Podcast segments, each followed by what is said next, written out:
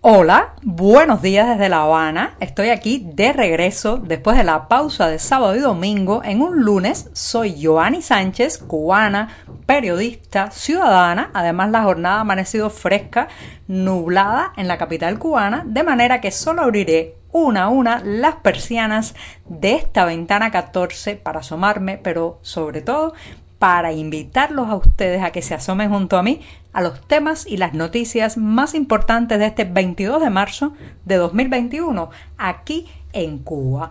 Hoy voy a empezar hablando de jóvenes, adolescentes, niños y pandemia en Cuba. Pero antes de decirles los titulares, voy a pasar, como es tradición en este programa, que espero hayan extrañado durante el fin de semana, a servirme el cafecito informativo que está recién salido de la cafetera, muy muy caliente, así que lo pongo en la taza, lo dejo refrescarse. También les advierto que si escuchan un ruido de martillos no se preocupen, es un vecino que sigue construyendo, casualmente siempre empieza a martillar justo en la hora de grabar este podcast, pero no pasa nada, seguimos informando y seguimos reportando la Cuba profunda. Ya les adelantaba que en un primer momento iba a hablar de adolescentes y pandemia, los rigores del confinamiento y cómo se percibe a nivel doméstico y a nivel social también esta obligación de quedarse en casa con una edad tan joven. Después, no se está vacunando en Cuba. Todavía es un ensayo clínico. Cuidado, que hay mucha confusión, mucha gente creyéndose que ya está inmunizada, y lo cierto es que la cuestión va más lentamente de lo que nos gustaría o desearíamos. En un tercer momento, miembros de la Unión Patriótica de Cuba han iniciado una huelga de hambre para denunciar la represión de la que está siendo víctima el movimiento. Y por último, recomendarles una película para disfrutar y reflexionar. Con el título de La Revolución Silenciosa, narra un momento muy peculiar de la historia de Alemania, sí, la Alemania comunista. Dicho esto, presentados los titulares, ahora llega ese momento mágico, especial, el mejor momento del día, señoras y señores, en que voy a tomar la cucharita, hago el chin chin, que es la cortinilla musical de este programa, y de paso, pues refresco un café recién colado, breve, que hay que ahorrar, un poco aguado, hay que estirar el cafecito, pero eso sí, siempre amargo, sin una gota de azúcar, como me gusta a mí. Después de este primer buchito, los lunes hay que tomar un poco más de café porque empieza la semana editorial bien ajetreada en las páginas del diario digital 14ymedio.com, y justamente iba a invitarlos a que pasen por nuestro sitio digital para ampliar muchos de estos temas y la mayoría de estas noticias. Y con esto me voy a la primera cuestión del día, que, como les decía, tiene que ver con adolescentes, niños cubanos y coronavirus. Ya saben que hemos vivido un año muy difícil a nivel internacional, pero que también pues ha tenido muchas afectaciones en cuanto a las dinámicas domésticas. En Cuba están suspendidas también las clases en la mayoría de las escuelas, y los adolescentes y los niños están obligados a una inmovilidad, a un confinamiento que complica mucho la vida familiar. Recuerden también que vivimos en un país con un gran problema de hacinamiento en la mayoría de las viviendas, con un déficit habitacional que obliga a la convivencia en pequeños espacios de familias muy numerosas, y lamentablemente los adolescentes están pagando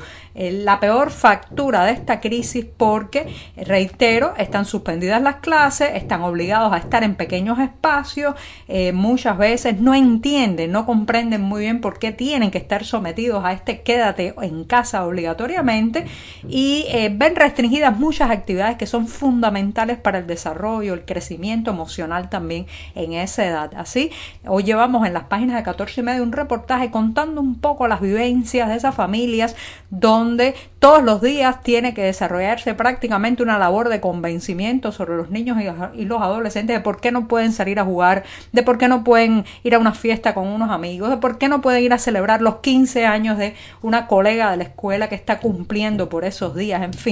Pero además, señoras y señores, todo esto se vuelve mucho más dramático porque no hay las condiciones dentro de los hogares para que encuentren allí caminos para la distracción, el esparcimiento, la comodidad. El mismo hecho, por ejemplo, de estudiar a distancia se complica mucho por los excesivos precios de la conectividad a internet, por las dificultades que tienen también muchas familias de contar con un dispositivo electrónico de aprendizaje, y también hay algo que golpea muchísimo a todas las familias consultadas en el reportaje que llevamos hoy en 14 y medio, que es el tema de la alimentación. Imagínense que a esas edades, estamos hablando, los niños y los adolescentes son verdaderos devoradores de todo cuanto se les ponga delante, pero estamos en un país donde conseguir un trozo de pan ya es un problema. Conozco amigas que me cuentan que sus hijos se pasan delante del refrigerador varias veces al día, abren, miran a ver qué hay, vuelven a cerrar, 5 minutos regresan y piensan que el refrigerador produce comida, y para ella es muy complicado explicarles que lo poco que se consigue necesita largas horas de cola, que no hay muchos productos, y todo esto va generando una frustración, un malestar a nivel doméstico, pero también hay historias hermosas, gente que ha descubierto sus vocaciones pedagógicas y entonces en un edificio multifamiliar se turnan para enseñar matemáticas, español y una serie de asignaturas a los estudiantes que no pueden ir a clases, adolescentes que enseñan a su vez a los más pequeños algunas asignaturas, en fin, florece todo lo bueno pero también todo lo malo en estas situaciones de emergencias, y lamentablemente el costo emocional, el costo físico también de no poder salir a ejercitarse. Recuerden que están poniendo muchas penalizaciones y multas también a los padres que estén con niños en las calles. Bueno, pues ese costo de la inmovilidad, del sedentarismo, de no poder gastar esas energías en deporte o en contacto con otros amigos, está pasando factura también a lo que podemos llamar la salud emocional, la salud psicológica de este grupo de edad. Así que es un año muy difícil para ser adolescente en Cuba. Se están dejando de vivir muchas cosas: el primer beso de amor, la primera salida nocturna, la primera acampada con unos amigos en algún lugar. Y eso es algo con lo que habrá que lidiar, pero sobre todo advertir a las familias, mucho cuidado, mucha atención, porque son momentos también de mucha vulnerabilidad para ese grupo de edad entre los cubanos, que es la niñez y la adolescencia. Así que ya sabe, quédese en casa, cuídese, pero también hay que saber que ellos tienen que vivir y que hay que ayudarlos a convertir el confinamiento en un momento para la creación y el crecimiento. Dicho esto, me extendí un poco en el primer tema, me voy a dar el segundo sorbito del día.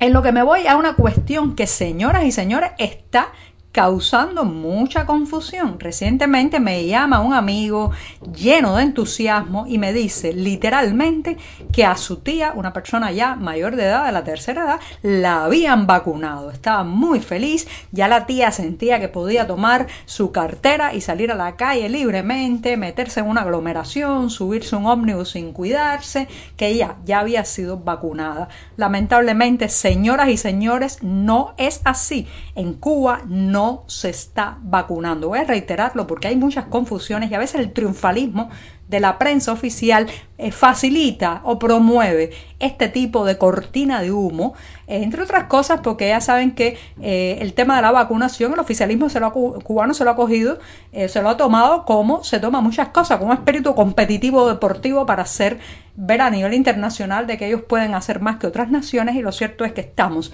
ahora mismo a la saga del inicio del proceso de vacunación en América Latina. Somos prácticamente el último o de los últimos países que empezarán a vacunar, y lo que se está haciendo ahora son ensayos clínicos en candidatos vacunales. Incluso el candidato vacunal que el oficialismo dice está más avanzado, que se llama Soberana II, está ahora en la fase 3 de ensayo clínico. ¿Y por qué es importante no perder la sensación de riesgo, no creerse vacunado?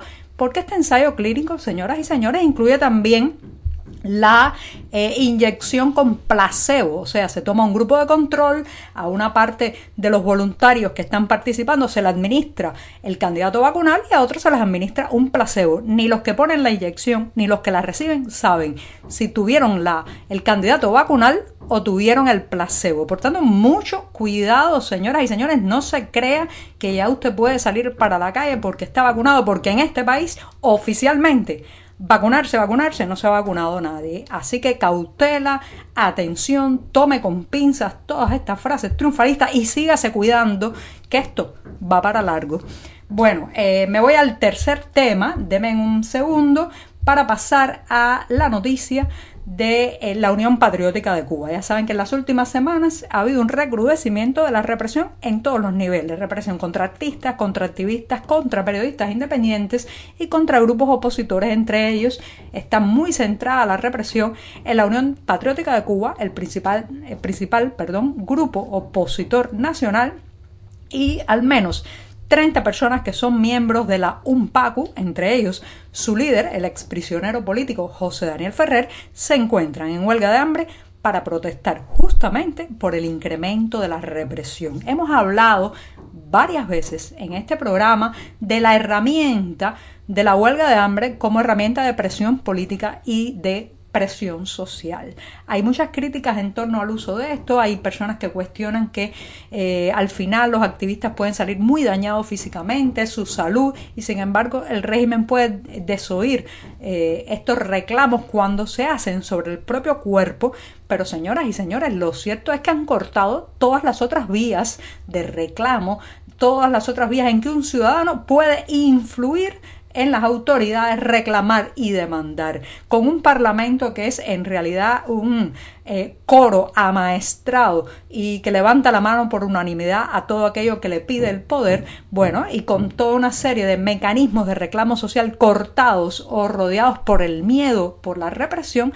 Lamentablemente, los estómagos, las vísceras, las costillas seguirán siendo por largo tiempo un motivo de presión en esta isla. Así que les reitero, vayan por las páginas de 14 y medio, podrán leer los detalles de que al menos 30 personas vinculadas a la UNPACU se han declarado en huelga de hambre. Dicho esto, me voy rápidamente recomendándoles una película. Todavía no tengo noticias de que está en Cuba, pero ya sabe, póngase atento a ver si llega, si le circula en las redes alternativas de difusión de materiales audiovisuales, y se trata de una película con el título La Revolución Silenciosa. Se estrenó en 2018 y trata nada más y nada menos que de un grupo de compañeros de clases que hacen una protesta en la Alemania comunista por la represión que había ocurrido también pues en Hungría. Estamos hablando del año 1956 y bueno, pues un grupo de estudiantes alemanes de la Alemania comunista deciden protestar por la represión en Hungría. ¿Por qué esta película es interesante para los cubanos? Le voy a decir, es un documento excepcional de cómo la histeria de los regímenes represivos puede acabar no solo exacerbando